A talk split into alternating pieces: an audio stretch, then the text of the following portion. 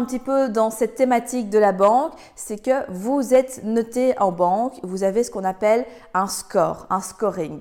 Ça veut dire quoi? Ça veut dire qu'en fonction de votre profil, en fonction du fait, ben, si vous êtes euh, en CDI, oui, depuis combien de temps, si vous gagnez beaucoup, si vous avez de l'épargne, si vous avez des placements, si vous avez des assurances, si vous avez des checks, des checks, etc., eh bien, vous avez un score dans chaque banque, une notation qui se fait soit sous forme de chiffres, soit sous forme de parfois avec des couleurs également. Et forcément, au plus vous avez de points positifs, au plus votre score en banque eh bien, augmente. Donc, c'est intéressant de le garder en tête puisque, ben, vous le savez, j'ai déjà fait des vidéos à ce sujet, mais épurez vos dettes, ayez une bonne gestion en bon père de famille de votre argent, économiser, etc., etc.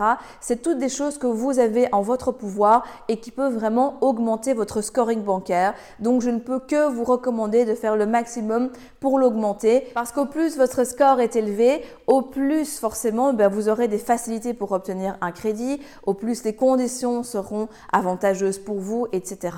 N'hésitez pas d'ailleurs à demander à votre banquier votre score ou du moins, s'il ne veut pas vous le révéler, comment est-ce que vous pouvez eh bien, l'augmenter. À bon entendeur, il y a des banquiers qui le font, j'ai déjà eu le mien et donc bah, forcément ça me permet eh bien, de jouer là-dessus et de faire le maximum pour que mon profil soit le plus alléchant possible pour les banques. Sixième point, hyper important, faites confiance à votre feeling. Quand vous allez visiter un bien, quand vous avez un contact avec un agent immobilier, quelqu'un du syndic, quand vous êtes en présence d'un entrepreneur pour le choisir pour vos rénovations, quand vous êtes en contact avec un partenaire financier ou encore quand vous faites la mise en location, hyper important, fiez-vous à votre intuition, à votre feeling, à votre ressenti. Pourquoi? Parce que au-delà des chiffres, au-delà des papiers, au-delà de ce qu'on nous dit, on a vraiment une perception qui nous est propre et l'expérience a pu me montrer que à chaque fois que j'ai écouté mon feeling, eh bien, ce n'était pas pour rien parce qu'après, il y a eu des problèmes, etc. Quand c'est pour nous, de manière générale, du moins, personnellement, je crois que les choses se font facilement, c'est fluide, c'est sans encombre, etc. Quand ça commence à devenir extrêmement complexe, qu'on nous annonce blanc, puis finalement c'est noir, etc. Ou juste tout simplement en fait que on ne sait pas l'expliquer, on a un sentiment comme ça où on sent que c'est pas bon, on sent qu'il va se passer quelque chose, ou juste voilà, on n'est pas euh, hyper ouvert à ce qui se passe, eh bien c'est qu'il y a quelque chose qui va se passer. Et donc vraiment, fiez-vous à votre intuition, à votre instinct. Vous verrez qu'au début du coup, eh bien ce sera peut-être difficile à faire, mais à terme, au fur et à mesure, tout ça va devenir eh bien beaucoup plus facile pour vous.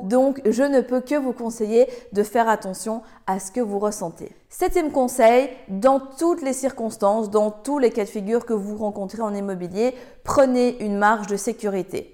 Prenez une marge de sécurité pour votre financement au niveau des travaux, au niveau des prévisions des charges. Bref, faites hyper attention, pareil pour les meubles. De manière générale, gonflez votre budget dans tous les postes au moins de 10 à 20% et surtout ayez aussi un minimum d'épargne de côté de sorte que si au cours de votre processus, au cours de votre projet, il se passe quoi que ce soit, eh bien vous pouvez puiser dans les réserves que vous avez constituées expressément pour les travaux, pour le meuble, pour un tracas qui surviendrait par après. C'est vraiment fondamental. Je vois trop de personnes qui malheureusement veulent faire des financements totaux en ayant 0 euros sur le compte épargne, parfois même avec des dettes. C'est vraiment inconscient. Donc faites attention. Des soucis, vous en aurez toujours.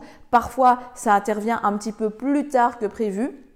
Vous faites une réception de chantier, tout est en ordre et puis boum, trois mois après, vous avez un souci. Boum, six mois après, il y a quelque chose. Bref, l'immobilier, c'est génial parce que, avouons-le, l'immobilier, c'est vraiment génial. Ça a plein d'avantages, des revenus passifs, mais vous le savez que de manière générale, bah, il y a de l'usure, on est en contact d'humains avec des personnes qui prennent pas spécialement soin des choses, etc.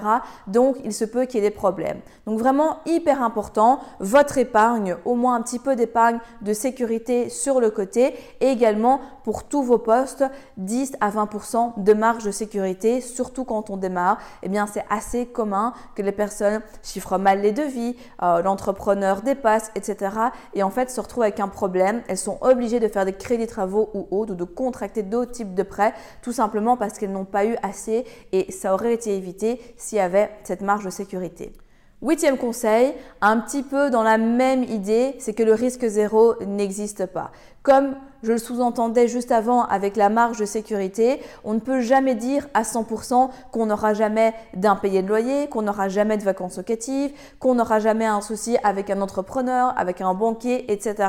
Et donc, comme on sait que le risque zéro n'existe pas, c'est important de s'y préparer et c'est important aussi de ne pas vivre dans une illusion, dans un monde de bisounours où tout le monde est beau, tout le monde est gentil, tout se passe vraiment bah, au mieux dans le meilleur des mondes parce que laissez-moi vous dire que franchement, ce n'est pas toujours le cas.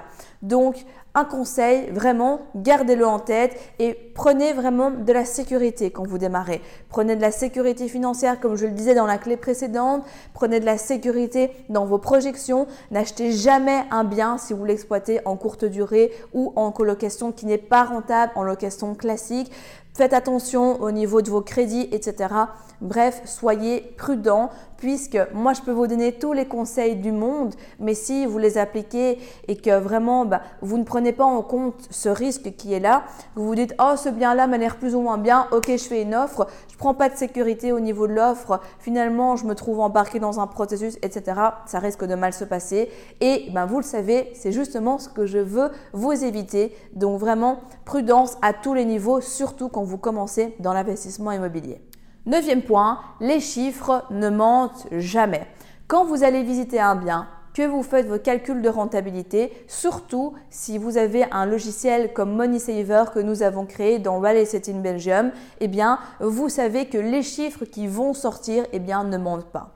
Si au niveau de votre crédit, au niveau du devis, au niveau de votre opération de manière générale, les chiffres sont négatifs, ne sont pas bons, relisez bien, vérifiez que, surtout si vous faites vos calculs vous-même, vous ayez tout pris en compte. Mais si les chiffres sont mauvais, les chiffres sont mauvais.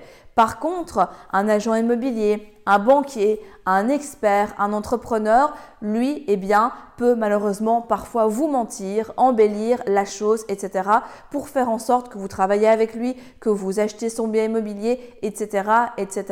Donc, fiez-vous toujours à ce que vous, vous savez contrôler vous-même, tant au niveau des chiffres qu'au niveau de ce qu'on vous dit. Personnellement, j'aime bien connaître moins d'informations et puis la confronter après à des personnes externes pour voir le feedback, puisqu'en ayant moi-même fait mes recherches, je sais ce qu'il en est et ça me permet de jauger en fait le niveau de sincérité et de véracité en fait de l'information que l'on m'a donnée. Mais hyper important, les chiffres ne mentent jamais. Si votre opération, les chiffres sont au rouge, n'y allez pas sauf si vraiment votre stratégie, ben, c'est de faire du patrimoine et que vous avez énormément d'argent, etc. Mais même à ce niveau-là, si vous voulez quand même continuer et avancer, faites une opération qui est au moins à l'autofinancement.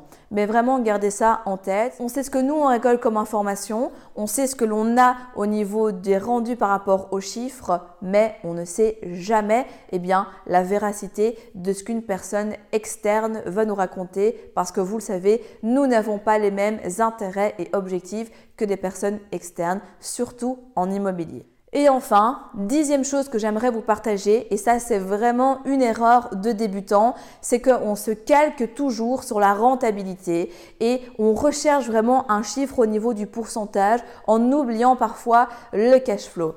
Vraiment, ce qui est important, c'est pas la rentabilité. La rentabilité, excusez-moi de le dire comme ça, mais on s'en tape. Vraiment, on s'en fiche. Ce qui compte, c'est le cash flow. Est-ce que oui ou non, vous gagnez de l'argent chaque mois?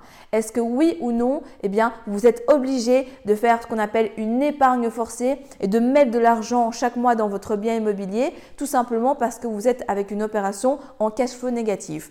Et c'est vraiment aberrant parce que quand j'ai des personnes qui viennent me voir en conférence, ou que je commence avec elle en coaching ou dans les formations en ligne, la première chose que je vois dans les projets, c'est une rentabilité. Et quand je pose la question du cash flow, la personne me dit ah non, moi je veux du 10%, etc.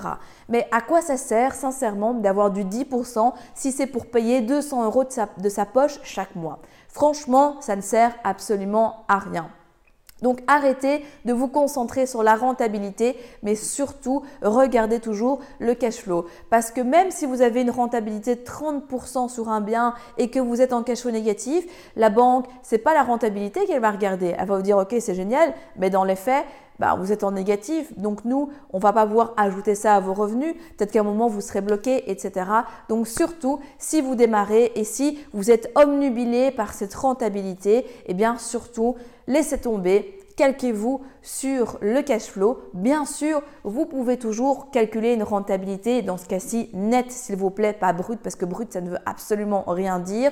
Vous pouvez toujours la calculer, ce sera aussi un indicateur supplémentaire, mais vraiment, cash is king. En Belgique, ce que vous devez regarder, c'est vraiment le cash flow d'une manière générale. Si vous êtes arrivé jusqu'au bout de la vidéo, c'est qu'il est fort à parier que l'investissement immobilier en Belgique vous intéresse. C'est pourquoi je vous invite à vous abonner à la chaîne YouTube afin de ne manquer sous aucun prétexte les prochaines vidéos exceptionnelles qui vont être publiées. Mais également, surtout, ne repartez pas sans votre cadeau offert. Pour cela, rien de plus simple, il vous suffit de cliquer juste en dessous de la vidéo sur le lien et vous allez accéder directement au que je vous offre et qui va grandement vous aider lors de votre demande de financement. En attendant, je vous dis à très vite, prenez soin de vous et on se retrouve très prochainement pour de nouvelles aventures.